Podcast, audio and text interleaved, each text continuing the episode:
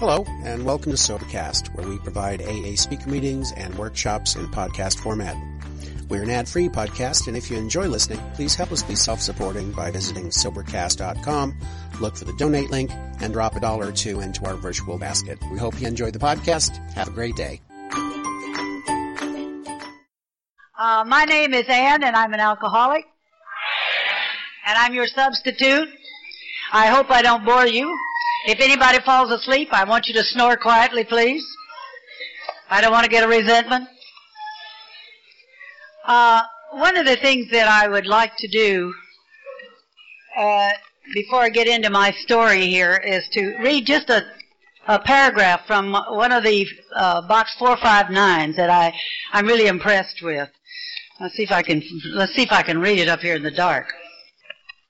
Last night, I confidently escorted a frightened newcomer to the meeting room where I'd sobered up some years ago. The speaker was a young woman who qualified for roughly 40 minutes about her childhood, her teens, her parents, and her experiences with cocaine, sex, and more sex, and nearly every word was prefaced by a choice expletive. The only thing a newcomer could have taken away from that room was an expanded four-word vocabulary and the resolve to stay away from AA meetings. This really impressed me. Uh, because I, I, I too agree with the lady who wrote this letter. Uh, I'm trying to clean up my act. I hope I, I stay clean tonight. Uh, from the podium, I think it's very important that we watch our language. Well, so you guys help me, and if I say something bad, wait, you can wave your finger at me, okay? Uh, I'd like to tell you know, uh, you can never change the the first part of your story. It's there and it's always there. I just, you know, sometimes I tell one thing and sometimes I tell another. But our, our after we've gotten into Alcoholics Anonymous, we've, uh, you know, our experiences are, are uh, very important, and, and every year we get more experience. And I've got a lot of experience. Let me tell you, a lot of experience. Uh, I'm now living with my seventh husband. I'll tell you something about experience. Um, but uh, way back when, uh, I, I grew up in in uh, in the southern part of the United States, and uh, I was reared by a rather strict mother. My father was away from home a great deal, and I was the only daughter in a family of five. Um, my childhood was not particularly eventful. Uh, the only thing is that uh, my mother and I did not have a very good relationship. She was not a very nice woman to me in many ways, and it was pretty obvious in our family that she thought very highly of my oldest brother and my youngest brother, and the three of us in between were just sort of afterthoughts. Uh, that was something I had to deal with later, and that's okay. Uh, but uh, being a parent isn't easy, and I understand that. At any rate, I um, I grew up in a, sort of a rigid household. I uh, was told, you know, you don't uh, gamble and you you don't uh, uh, fool around with sex. Sex was a dirty word. Uh, playing cards and and a lot of stuff you didn't do. Uh, what you did do was learn to be industrious and thrifty and courteous and gracious and all those things. Uh, my mother really tried to make a lady out of me. Which reminds me, have you ever seen a drunk lady? I have never, I've seen many drunk females, but I've never seen a drunk lady. Um, I've often thought about that. Anyway, uh, I grew up in this small town, and uh, a war came along. Now, most of you probably think I'm talking about the war between the states, but I'm not. I'm talking about old WW2. Uh, everybody knew about it at the time. It was in all the papers anyway, um, I, that's when I met uh, the man of my dreams. Now I was drinking already at this time. I'd uh, working in uh, in a war industry effort, and uh, I met a handsome young uh, Yankee from New York City, and the uh, Air Corps, and I just knew that this was the answer to my prayer, and uh, we were going to get married, and we are going to, uh, you know, be like a fairy tale. We're going to live happily ever after. And honey, let me tell you right now, that's a fairy tale. Uh, I didn't realize this then. He was everything that I thought I needed and I wanted. And actually, I did not realize at the time that we went together, and because we did a lot of drinking together. But I still was maintaining uh, my job and and taking care of everything. What the hell? is young then, you know, and I was full of uh, vim and vigor, and could bounce back pretty easily. But my husband at that time actually had was already a full blown alcoholic, but I didn't even know what the word was. At any rate. Uh, his drinking got progressively worse, and I kept pointing a lot of fingers to this at this man and and talking about how bad it was. And I'm going to be kind of brief about this, but uh, you know, he Bob drove me crazy, and uh, I tried to do all sorts of things for him. Uh, I thought seriously of uh, of murder. Uh, that crossed my mind more than once. I um, I wanted to kind of to do him in when we had the insurance premium paid up on his life. But uh, our ours was a bumpy bumpy life, and we rarely could pay keep insurance premiums paid. Hell, we were doing good to pay the rent. Uh, two booze habits in one family is pretty hard, and especially when only one person works, and that was me. Uh, at any rate, uh, one of my favorite uh, themes uh, as far as doing him in, I kept thinking if I could catch him passed out sometime, I'd like to pour hot lead in his ear. I, um, you can see what a charming person I was, a, a cheerful and loving wife. But it was very easy for me to point the finger to my husband because uh, he was much uh, had progressed much further down the road of alcoholism than I had, and uh, it's so much easier to point out other people's faults. Have you noticed that? It's so much simpler to say how bad they are and how good you are. You know, if they're real bad, that makes you look good. And uh, this was what I was doing. Uh, eventually, he had to go to um, uh, say good morning, judge, about something he had done. He'd had an encounter with the law, and uh, prior to uh, an arraignment, he went to an AA meeting and pleaded the, with the judge that he was a poor sick alcoholic, and the judge bought it. And he got sent away for a short time. I'm really kind of condensing this story. I'm not telling you all the good things that happened to us. Uh, like when my little five-year-old daughter cut my husband's arm with a knife because he was choking me. And the police came, and my little daughter was so frightened because, you know, she really loved her father. She was only trying to protect her mother, and she didn't know what to do. Uh, this is the kind of household that we lived in. This is the kind of hurt that we inflicted on our children. And uh, I want you to understand that I, what I often try to tell people is that nobody loved their children any more than we alcoholics do but somehow we can't seem to do the things when we're in our cups that we're supposed to do and to be responsible for these children. And I guess that's one reason why the guilt is so bad for us. At any rate, my husband uh, was sent away for a short while, and I I was sort of relieved because he got on my nerves every time I'd stagger down to the bar two blocks away. I'd, I thought he was passed out on his bottle of wine, uh, and I looked down my nose at him because he was a wino. And uh, I'd look up in the mirror, and there's the son of a gun be standing behind me, and I have to buy him a drink. And I, I mean, I found it most annoying. Uh, I did love to go to bars. That's where they had the, those dim lights and those jukeboxes that played all those crazy songs. I really liked Ace in the Hole. Uh, I'd like to read all those labels back there. I like those old things. I always liked old men and old money and old whiskey. And they had old Taylor and old Quaker and the old Crow and all those old Fitzgeralds and all those old things, you know. And I mean, uh, somehow that kind of turned me on.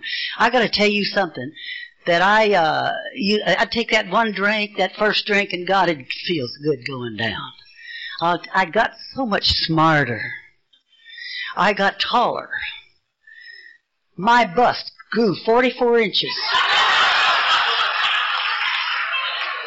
I was a real swinger, honey. I'm telling you that booze can do wonderful things for you. But sometimes it turns on you, doesn't it? Because it sure turned on me. But at any rate, I'm trying to tell you how I got to AA. My husband, when he got out of jail, came home, and I bought a fifth of whiskey and had it sitting on the cotton coffee table, and he was drinking out of my bottle, and he says, "You know, Ann, you better go down to Alcoholics Anonymous." Now, I was uh, brought up right, you know. I, I'm a lady, and uh, I'm also a snob and a slob. Anyway, I was I just couldn't believe that this man who just gotten out of jail told me I should go to AA. I couldn't believe that this was what he was doing. A guy who couldn't keep a job, uh, you know, he uh, he couldn't uh, do so many things, and he was always in there with his damn wine bottles, hiding them and all that jazz, you know. And I couldn't understand this. And he was telling me I should go to Alcoholics Anonymous. And I drew myself up and I said, "Let me tell you something, Buster." If you want to go down there and fool around with all those drunks, feel free. But that's not for me. That was in May. In June, here we go, you know, God, there I was. I was on my way to work one day. I was on crutches and I worked in, I lived in the East Bay and I worked in San Francisco. And I, at that time we rode the old key system bus we got off at the Key System terminal, and instead of catching my other bus and going to work, I stopped and stepped across the street to a bar and started drinking. And I drank all day, I guess, because I was in a blackout when I came to that night, and I was on a bus headed back across the bridge. So I don't know what happened to that day. And I, this was about a Wednesday or a Thursday, I don't know. I uh, got off the bus in Richmond, not at my stop, walked across the street to the liquor store and bought a bottle. and stuck it in my purse, called a cab, and went out to one of the gin mills I'd been frequenting there. Now, this was in San Pablo, and I want to tell you, I live in San Pablo. That's the armpit of the Bay Area. And you sh- you haven't lived till you've been drunk in some of those dives in San Pablo. The bad part about that thing is when I looked back two years prior, I was such a, a, a smart ass. I mean, I only drank at the St. Francis Hotel and all the fancy joints in San Francisco, not but you see that uh, what drinking did to me, it brought me into the joints in San Pablo, and so that's where I went. I had broken my toe and I was on crutches, and I was dragging those crutches around with me. About three days later, I think it was, at any rate, I woke up in a strange place. And I've told you, my mother always tried to rear me in a, in a correct manner. And she wanted me to do the right thing. And as I, when I woke up and I saw this person next to me, I said, who in the hell are you? Now my mother would not have approved of us not being properly introduced. But somehow that was my moment of truth, and that's the day I said I'm going to Alcoholics Anonymous, because that wasn't the first time this had happened to me. And I didn't like the idea of my life being out of control. I didn't like the idea that I didn't know when to go home. I had children, two children at home, and I had been gone for several days, I don't know how long. And, um, the very I, I felt so uh, degraded. I felt so humiliated. I felt so so dirty, and I didn't want to be that kind of a person. And for some reason or other, that's the time that something said to me in my head, "It's time to do something," and that's the day I went into Alcoholics Anonymous. I would like to tell you that I have been sober from that day since, but I have not because I only stayed sober for six months when I decided to get drunk at my husband. That sucker got drunk first. We were both going to meetings, and I came home, found him drunk, and I thought, I'll show you. I mean, I've done this before. I've been drunk at him before, and I got drunk at him again. But I'll tell you, it only lasted about two months, that drinking, and I was so miserable, and I knew where I belonged. I knew the place that I should be, where people understood what I was all about, where I understood about them, where people loved for me and cared for me, and so I went in back into Alcoholics Anonymous, and that was in February of 1955.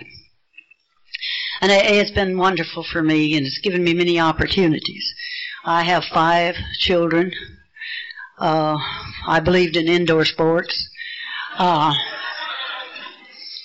I have a wonderful relationship with four of my children. I have the fifth child who is out there doing his thing, doing things that I don't care for. Uh, I hope someday he finds this program. And I hope that you keep this program as it should be kept because I want it ready for him should he decide that he wants to change his life and ready for my grandchildren if they need this program when they come along. Uh, I've had so many wonderful experiences in Alcoholics Anonymous, and I learned so much in AA, and I hope that I continue to learn as I, as long as I live, and as long as I'm a part of AA, I feel sure that there are things that I can learn. I'm a great believer in service. I happen to be the outgoing GSR from my home group at the present time. I uh, have done a lot of service over the past 35 years, and all of it has meant so much to me and has enhanced my sobriety, I feel sure. I'm also a great believer in sponsorship. Three of my daughters went through Alateens. The oldest one is now 42 years old. That'll tell you something. Uh, I, I love Alateens because it meant so much to my family, and it meant uh, it meant a great deal to to the growth of my three daughters. I um, firmly believe in in in Alateen, Al-Anon, and AA. But I'm going to tell you something. I don't care much for diluting my program by attending every other damn 12-step program there is in the country.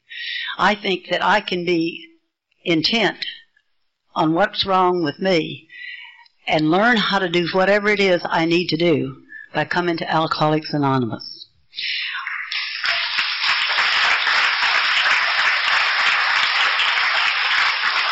I see we have some right thinking people in here.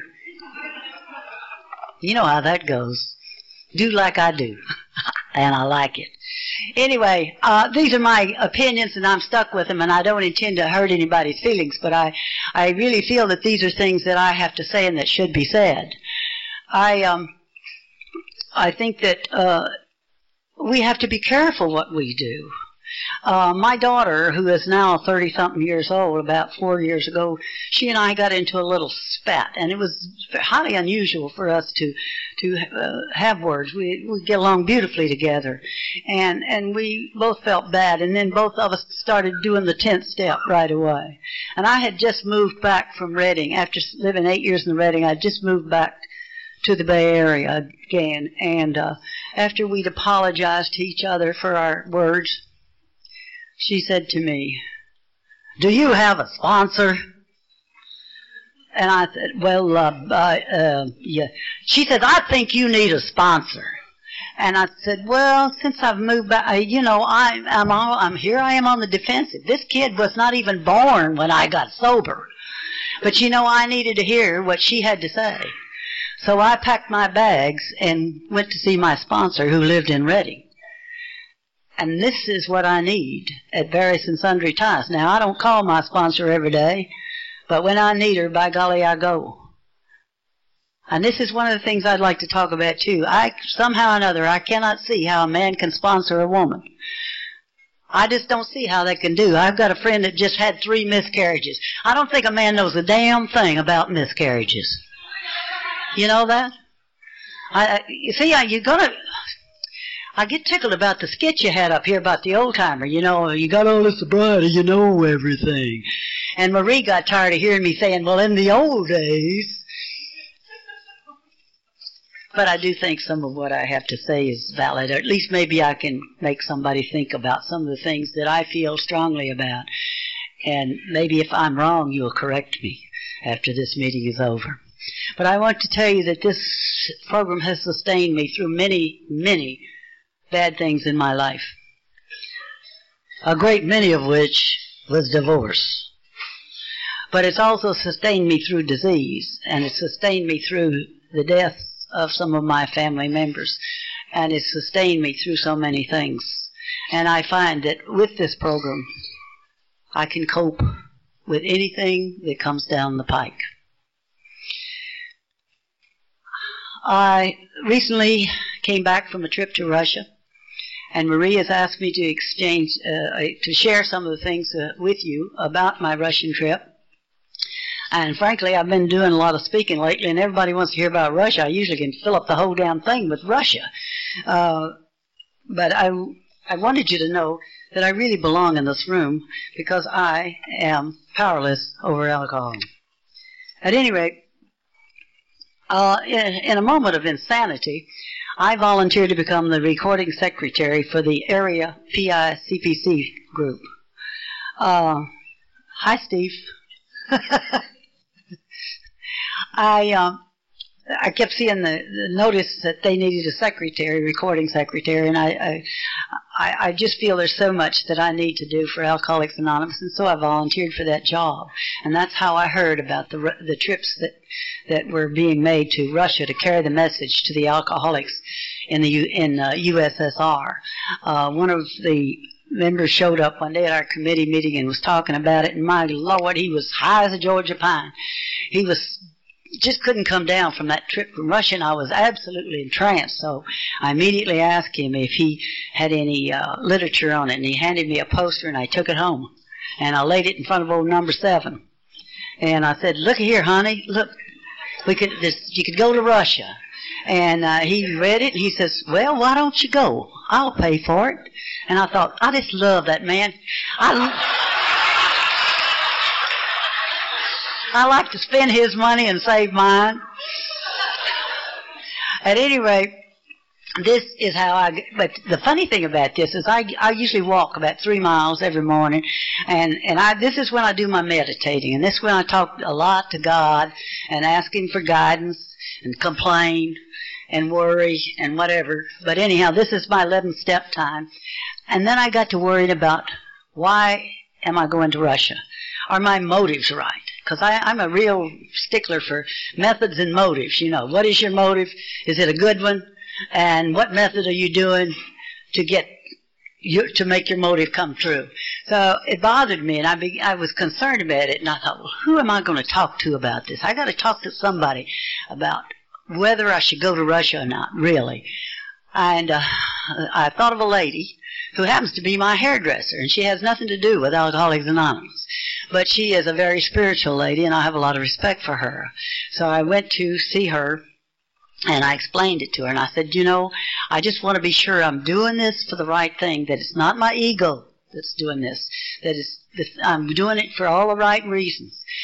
And she said something to me that's so simple. She said, Ann, it looks to me like God put this in your path. Now I'm stupid. I don't think of simple things like that. And and I mean, this is you know, I I can get help from a lot of people, and this made me feel better. And I think, yes, I believe God did put this trip in my path. And so I proceeded with all the preparations to go to Russia. There were 24 of us in our group. We went uh, for two weeks. We had orientations. We tried to uh, learn uh, uh phrases in the in the Russian language. Uh, I was telling somebody here tonight that the first uh, Russian meeting I went to, I sat down by a man in the in the meeting and said "Kapila." That means "How are you?" And he turned around and says, "Oh, you speak Russian," and it scared the hell out of me. And I never said another word of Russian the whole time I was there. But anyway, uh, let me tell you a little bit about. We were such a mixed group. Uh, of our group, two we had two Al-Anon ladies, one from Oregon and one from Oklahoma. Uh, most of us were from California. Uh, most of us from Northern California. A few people from Southern California, and a few other people scattered over the United States. And I'd like to. We just became a family in that two weeks. It was just wonderful the way we melded together and looked after each other. Uh, one of the things that we did, we had a, a WOD, they call it. That's a W-O-D. And he or she, whoever was appointed WOD, was the worrier of the day. And he had to count noses and see if we were all there and who was going to what meeting and who was going to this meeting. And it was really great because you always knew who the WOD was because he's always going around, one, two, three, two, two. Uh, we also had a sod, a scribe of the day, S-O-D, and that was a person who kept a journal about what happened in that particular day. It also so happens that we arrived in Moscow during the holiday for the uh, revolution, the Russian Revolution. It had been 73 years since the communists took over and they threw out the czar. And I'm sure you've all seen these things on TV. I have many times where Khrushchev or Stalin or somebody standing up there reviewing the troops and the missiles and the tanks and all that jazz. Well, I didn't feel too well and I didn't care to go down to Red Square and see this and see Gorby. And, uh, but uh, a number of our group did go, and uh, after they had the parade, one of the things that can now happen in Russia, which is highly unusual, is that they had a protest march. And uh, so the protesters marched after the parade. And uh, we've got some free spirits in Alcoholics Anonymous, and two of our group marched with the protest. uh, Alkies will do anything, won't they? Uh, we had a marvelous young interpreter who accompanied us to all of the cities that we went to. And uh, it really was kind of funny because he really caught on to the AA lingo. We had to speak in sort of kindergarten type language or really plain, una, uh, unadulterated English. And we'd say a phrase and the interpreter would say it, repeat it, and we'd say a phrase and he'd repeat it.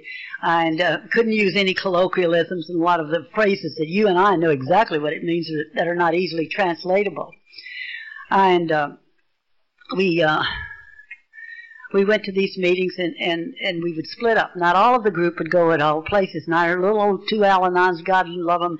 They were in there just searching and, and working and seeking out Al-Anons and doing all that jazz. And there are about 19 groups now in Russia. And like all good alkies, they're feuding a little bit among themselves.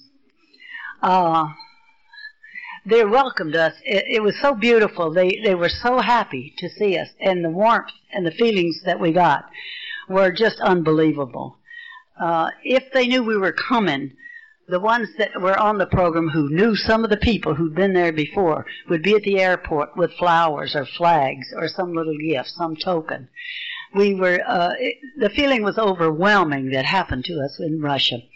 I um, I was uh, I finally decided after I got home I must have been the comic relief of the whole bunch. Uh, but at any rate, I was also the head snapper because if I talked, I'd say, and through the program of Alcoholics Anonymous, and Arkady would translate I said, I've been sober for 35 years, and start translating it. When they'd say 35, the head snapped, you know, to look at me again to be sure, you know, that this old, old bag was still alive and breathing. Because in Russia, sobriety is in very short supply. If you're two years sober, you're a real old timer there, and it's nothing for three months to be considered really uh, solid. They, uh, to me, uh, I would judge that AA is almost in this. In Russia, it's almost like it was here 55 years ago. Uh, there is one exception. Uh, you know, Dr. Uh, Bill, uh, Bill Wilson had his Towns Hospital, but when I came into Alcoholics Anonymous, the medical profession would not treat us. We were hard put to find a doctor who would even look at us or make a call on us or, or do any of it. They just didn't want to fool with alcoholics. And uh, when we finally, finally could bring them into the county hospitals, they were not accepted with glee, let me tell you. You could sit on, you had to sit on a sucker for three hours before they decided to put them in the hospital. So, but here the uh, uh, medical profession is really welcoming uh, AA members, and they are interested in how the treatment centers operate in the United States. They, uh, this to me was one of the most heartwarming things that, that I had seen was that the doctors were really interested in what we had to say. And some of our group, I did not go, went to hospital number 16 Hospital number 16 is in Moscow and it's a 6,000 bed hospital for alcoholics. Now, if that's 16, I don't know what the hell's going on in the first 15.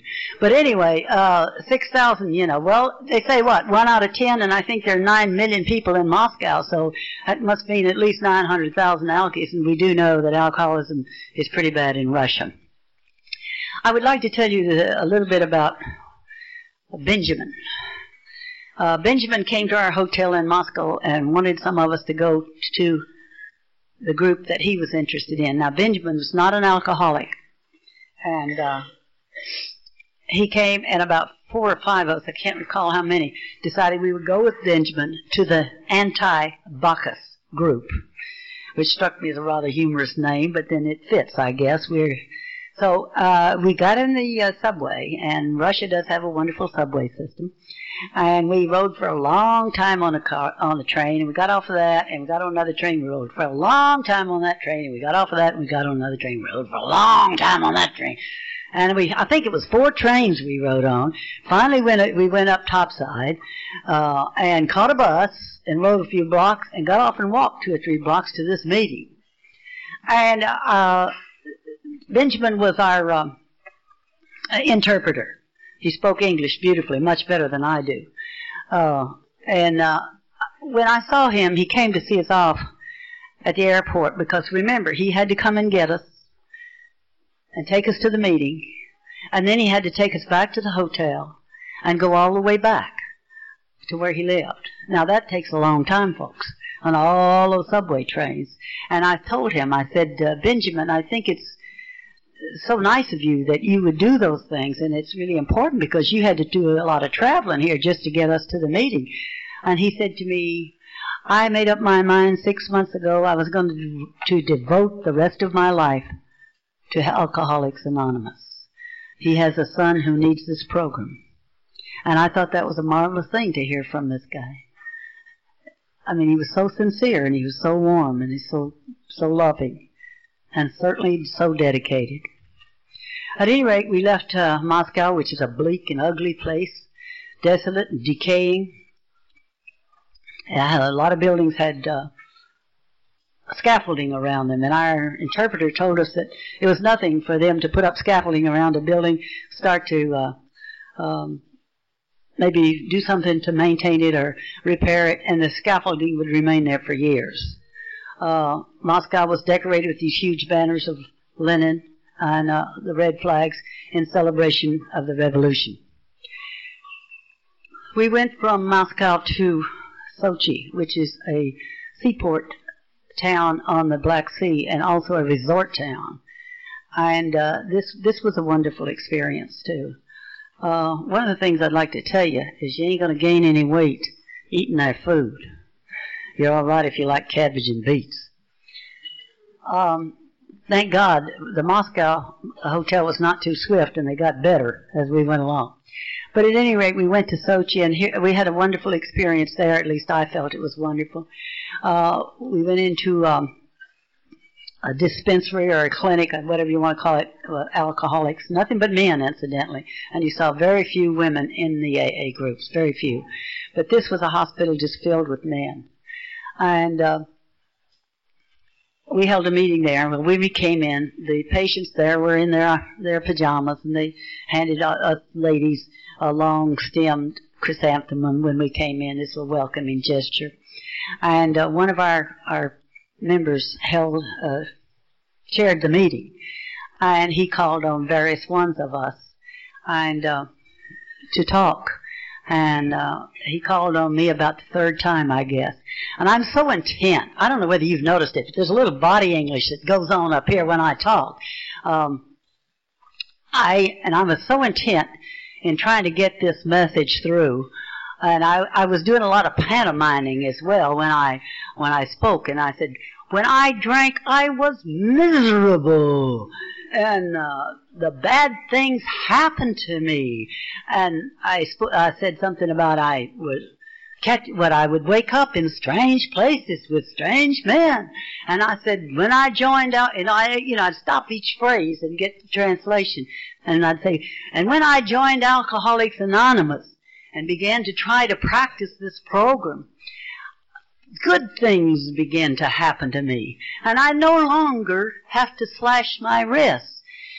And my, the, Arkady was saying, in Russian, and we came, when he came to that, he looked up at me and he said, "You did that."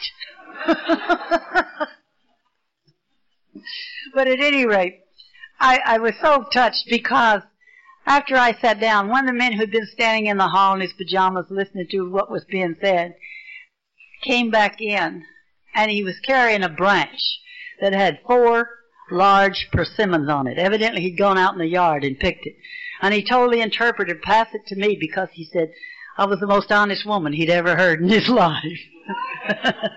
but you understand what he's saying because they've never heard people stand up and bare their souls about their alcoholism before. And it's a wonderful thing when you remember that it's only been in recent, say, two years that people were allowed to even assemble for a meeting of Alcoholics Anonymous. That was not allowed in Russia as we knew it then. So I was very touched by his gift of the four persimmons. And, and he thought I was an honest woman. And uh, we established uh, a meeting, an AA meeting and an Al-Anon meeting in the in the town in the city of Sochi in Russia. And we felt very good when we left there. Uh, we had things going, and the doctor who helped us uh, was in charge of that particular clinic. And I, I, I walked up to him and I told him how wonderful I thought it was that he was looking at what Alcoholics Anonymous has uh, to offer. And he just seemed very touched that I that I felt, you know, I expressed my feelings that he'd done, he was doing something and something that I felt was good. Uh, from Sochi, we went to Odessa, which is another city on the Black Sea. It was a beautiful city, and we went to an AA meeting there. Uh, and we this meeting was held in the Seamen's Club.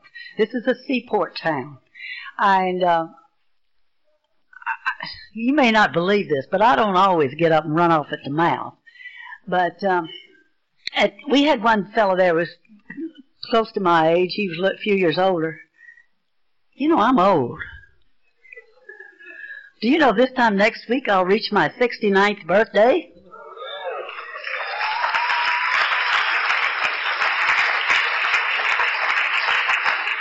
It's amazing I've lived this long. And when you stop to think of it, it's not the real me up here. I've been lifted, amputated, implanted, uh, bonded, slashed. But this is what you got, kids. Anyway, we went to this this uh, meeting in the Seamen's Club, and uh, you know the husband that I spoke about that was instrumental in my going to Alcoholics Anonymous uh, was a man who went to sea. And uh, different ones volunteered, and I'm sitting there, and I look at my friend John. John had 31 years of sobriety, and he's a man about my age, and uh, a person that I was kind of close to on the trip. If I had something I wanted to kind of talk about, well, I'd go to John and talk to him about it. And uh, we we pretty much think along the same lines. And and he this was his second trip to Russia, but I happened to look over to where John was sitting, and he was giving me this Get up, get up and talk motion. And I looked over and I said, Me? You want me to get up and talk? Yeah, you're giving me this motion. So I jumped up. Well, I had to tell him this little story about my husband being a seaman because we had an old salty sea dog sitting there. Here he was with his coat with the brass buttons, etc., and I'm sure he had gone to sea. Uh, if not now, certainly in uh, past years. And I, so I started telling him the story about my husband because my husband had uh, uh, gone to sea, and at one time he brought home some samurai swords, and these swords were on the wall. And I was trying to get this through and pause so that Arkady could translate this. And I said, and we had a duel. And Arkady said, what? And I said, you know, a duel. And I'm going like this and pointing and jabbing and switching my hips around trying to get the message through. Said, but the only thing about this is my husband got his sword off the wall and got between me and my sword, so it was pretty damned unfair. And what happened? The cops came. I went to the hospital, and my husband went down to the corner bar and had another drink. At any rate, when I finished my story, I said, and a day at a time since I've come to Alcoholics Anonymous, I've been able to stay sober for 35 years. And this was, you know, big, big deal to these guys. Not big deal to me, folks, to tell you. But this old sea dog reached across three people and grabbed me and just hugged me and kissed me. He just was so happy for me. I think especially because I was married to a seaman. But, and we saw him the next night when we went to a little town and he brought me a beautiful gift. The Russians do love to give gifts. And they give you little pins and little things, postcards and things of that nature. And we took a lot of gifts over and gave to them, and especially gifts for children that we'd see on the streets. And and it was such a uh, such a rewarding and wonderful atmosphere. I can't really express to you what this trip meant to me, except to tell you that I was told that this would be a life changing experience, and truly it was. It was truly a life changing experience. We uh, went to Odessa. We had those meetings. We went to Ilyichev, had meetings. Uh, in Ilyichev, it was fantastic. The whole group got on a bus and we drove to Ilyichev. It was about 40 miles, and the the group there had this beautiful table set up. They knew we were coming with flowers on the table. Uh, they have tons and tons of hot tea that they serve and a lot of sweet cakes that are always on the table. And uh, I'm going to mention this little thing because I think it's so important. One of the things that we heard asked so many times is, how can we do as you do? You talk about God. We've been brought up in an atheistic society. We know nothing about this. Well, folks, how many people do you know that's coming today and don't believe in God? You know, claim to be atheists. Uh, this I think was uh, prevalent in their minds because of their background. But to many of us, we thought we've seen a lot of atheists come into Alcoholics Anonymous, and they ask a lot of questions about the eleventh step, and they had meetings on the eleventh step. But they were in there pitching and trying, and that's what's wonderful. At any rate, one of the guys asked about spirit and God, and about that time, uh, one of the Russians, uh, I started to say I want to respond to that. But my friend Bruce said, let me answer that. And he stood up. And I'm going to tell you what Bruce said. He said, being spiritual and godlike is knowing inside what you're supposed to do. Knowing how you're supposed to act. It's something that comes from within. And to illustrate, he said, I come from California. And in California, uh, actually way up in Alaska, there's uh, herds of whales who migrate every year right down the coast to Mexico, where they have their young. And then, when they do that at a certain time of the year, they migrate back up to Alaska. And this is the spirit within them that tells them what to do. That's that herd instinct, as well as the instinct that this is the way we're supposed to act. But he said, we, you know, not unlike me, we have a whale named Humphrey who does strange things. Humphrey decides his way is best. And Humphrey goes against the instinct of doing the right thing. And he gets into the bay and he gets himself in trouble and he gets on a on a, a dirt and a mud banks and we have to push him and help him and do all these things to try to get him back to where he belongs. And he said, you know, Humphrey's done that twice. And he says, but Humphrey had better listen to what's inside. And I thought that was a beautiful analogy about the spirit within. Uh, I'm trying to think of some of the things to tell you that you might. Oh, huh, let me tell you about Aeroflot. Let me tell you about Russian Airlines. Because I think you may find this amusing. I have a son-in-law who's a pilot, and I told him about it today. We got on one huge plane, and in Russia, you don't get on a plane from the airport. You're bussed out to the tarmac, and uh, you get off the bus, and then you board the plane. And we were boarded first in every almost every instance. And one of the planes, the first plane we got on was one of these big planes. Now, folks, I don't know the names of these suckers, but anyway, uh, it, we had to go through the cargo to get into the place where we sat and they were huge, uh, you know, the big three seats on each side, and in the middle about what eight seats, I think it is. So we went to our assigned seats, and some of the backs would not stay up, and the de- the trays would not uh, always stay up, and this, then they wouldn't always come down, and there were wires coming out of the seat in front of me, and there were bare wires coming back in the back, and one of the girls says, "Arkady." I only have half a seatbelt. And his reply was, Do you have a problem with that? I don't know, and I get the idea that they don't really have a time schedule as we do, because you sit there, it seems like, for a long time before you decide to take off. We had a lot of graveyard humor going on that trip, let me tell you. At any rate, a, a, a second plane that we got on was almost as humorous. It was a smaller plane, and we, we sat two seats, and we were sitting on the tarmac again. Uh, in this particular instance, we had one passenger too many, so three guys occupied two seats. But at any rate, while we were sitting there waiting for this plane to take off, uh, this guy comes down the aisle, he lifts up the carpet, lifts up the floorboard part, goes down with screwdrivers and wrenches, and he's working on the plane while we're sitting there in the air- airport ready to take off.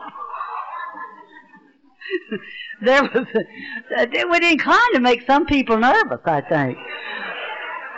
But you know, we crazy Americans, we're singing songs and doing all those things, uh, singing Christmas songs and religious songs and Beatles songs and all those things because we were together and we welded together as a beautiful family. I have found 23 new friends that, believe me, mean a great deal to me. Uh, I, when I came home, unfortunately, I had a sick spell, and it took me about a week to get over it. But um, you know, I want to go back. I want to go again. And they have these trips all the time. And I don't know whether this old body can take it or not. But I bet I go, don't you? Yeah, I bet I go.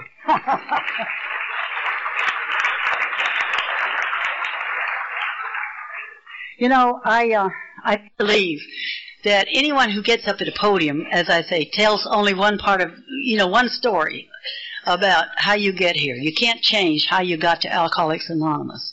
You can tell a lot about your experiences after you got here. And they should change because you, we do have these experiences. Um, and I'm gonna, I'm gonna say something tonight that I, I have to say, and I've only been able to say it once before, but I think it's something I need to talk about.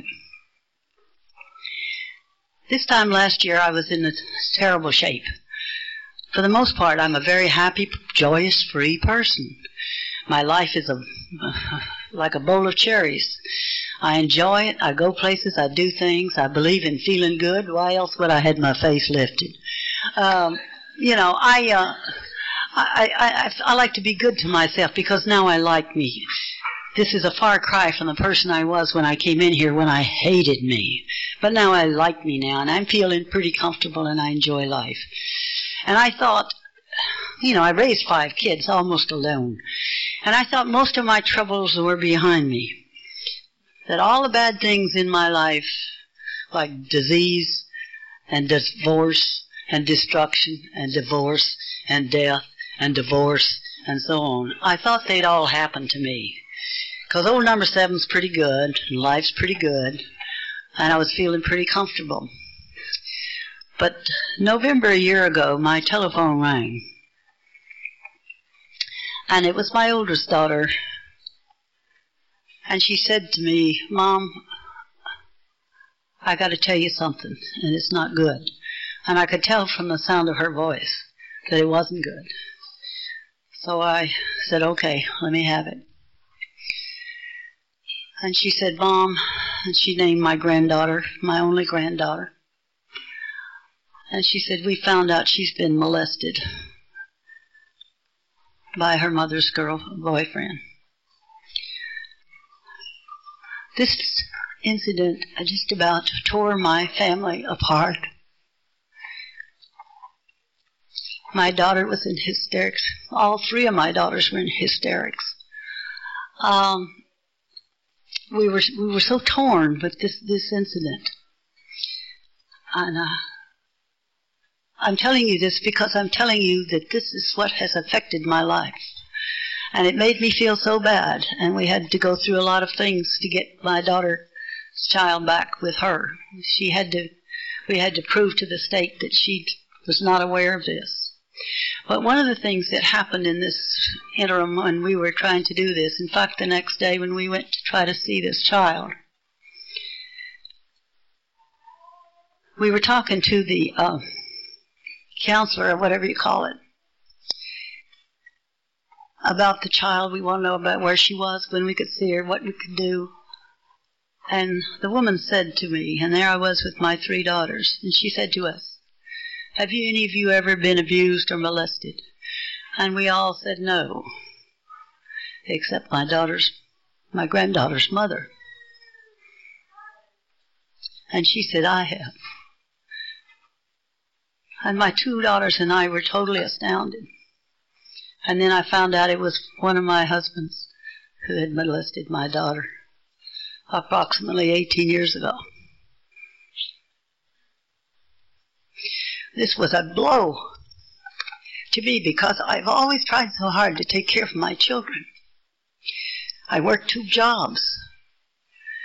I wanted so badly for them to feel that they were loved and protected. It not only was a blow to me, from that moment, I began to have some strange feelings about my friends, my male friends. And you know, I've been on this program a long time and I've had a lot of good male friends. But I said to one of them one time, I said, you know what I'm doing now? I said, you can't tell those guys. And I said, the only thing I know is this. When I look at somebody, I say, are you one? Are you one? And I began to lose faith. This became, became such a, a burden to me. My uh, sponsor lives about 70 miles away. And I had a lot of commitments during that time. I do speaking, I chair meetings, I do a lot of things. It was the holidays. And I, I got so bad that it felt like the skin was stretched over my skull. My nerves were about shot, and I was trying to do all these things that I had committed to do because I believe that commitment is something that's a valuable asset. And I finally got two days together when I thought I could go see my sponsor, and I called her up. And I said, I got to talk to you. I got to talk to you. And she said, I'm listening. I said, listen, this has got to be eyeball to eyeball. She said, come on up. And I packed my clothes and went to see my sponsor. Now, I'm a firm believer in sponsorship, folks, because the two days I spent with my sponsor was a healing thing. And it, I came away feeling much better. I only tell you this because you never know what's going to come down the pike in your life. You never know what's going to happen to you. And you know, God has been good to me to help me with friends, to help me with this program, to help me achieve a few things in my life that I've wanted to achieve. But that's what this program's all about. Is being able to cope with whatever is handed to you. I hope that someday all the breaches in my family will be healed. But I can only pray for it. And I can only do the only things I know how to do which is to try to be a good person, to try to go to meetings, try to take my inventory, try to talk to God about my problems, and try to carry the message. I don't like to say such sad things, and I don't like to leave a podium saying sad things. So I'm going to tell you one little thing that I like. When I was in England three years ago, we just got married. My husband stayed at home. He won't go anyplace. He told everybody I was on my honeymoon. but I was in London and I and I met a young couple uh, at an AA meeting, and they were marvelous, and I enjoyed them so much. And matter of fact, Tim called me just a few days ago. He was two years sober, and he invited me to come. He asked me could he come to the hotel and see me, and I said yes. And then he invited me to his house, and, and I was pleased that I went to get to see him. And he lived in a housing project. He hadn't worked in seven years. London's very depressed. But the, he showed me his AA books, and they were underlined and highlighted, and everything was written on them. He showed me his tapes. He was so in, he he was such a dedicated and fervent member of Alcoholics Anonymous, and I, I I was so impressed with him and with his wife. But one of the things he said to me was, Oh, I like that story about the Indians. And I said, what, what are you talking about? He says, you know the story in the book, the one about the Indians. And I said, I don't remember any story about Indians. He says, sure, there's a story in the book about Indians. He says, here, I'll show you. And this is what he showed me. The reason I found out later is in the I don't I didn't have a third edition book, so it's only in the third edition. But I think uh, all those people to still think that we got cowboys and Indians here anyway. But there was a paragraph in here that I just thought a great deal of, and I'd like to share it with you. And this is the Indian talking. He says, To find work, I have traveled much. At every place I find AA group first. I keep it simple. Go to many meetings. Carry message to those who listen to me. To me, the program is spiritual. I feel great spirit at all meetings. And when talk to AA friends, I know peace. How, they ask me. I say, just let it happen. This sober Indian say to sick red-eyed alcoholic who want good medicine. Put cork in bottle. No, no drunk hopeless if he want to follow guide along the right trail. Go to AA meetings. Listen, not just hear noise. Get sponsor and phone numbers. Call friends in AA when bad thoughts come. Let group spirit of love and understanding protect you. Take my hand.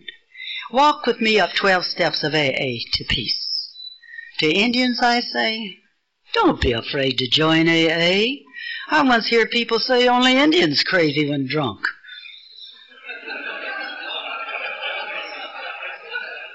If so, AA full of Indians. Join the tribe.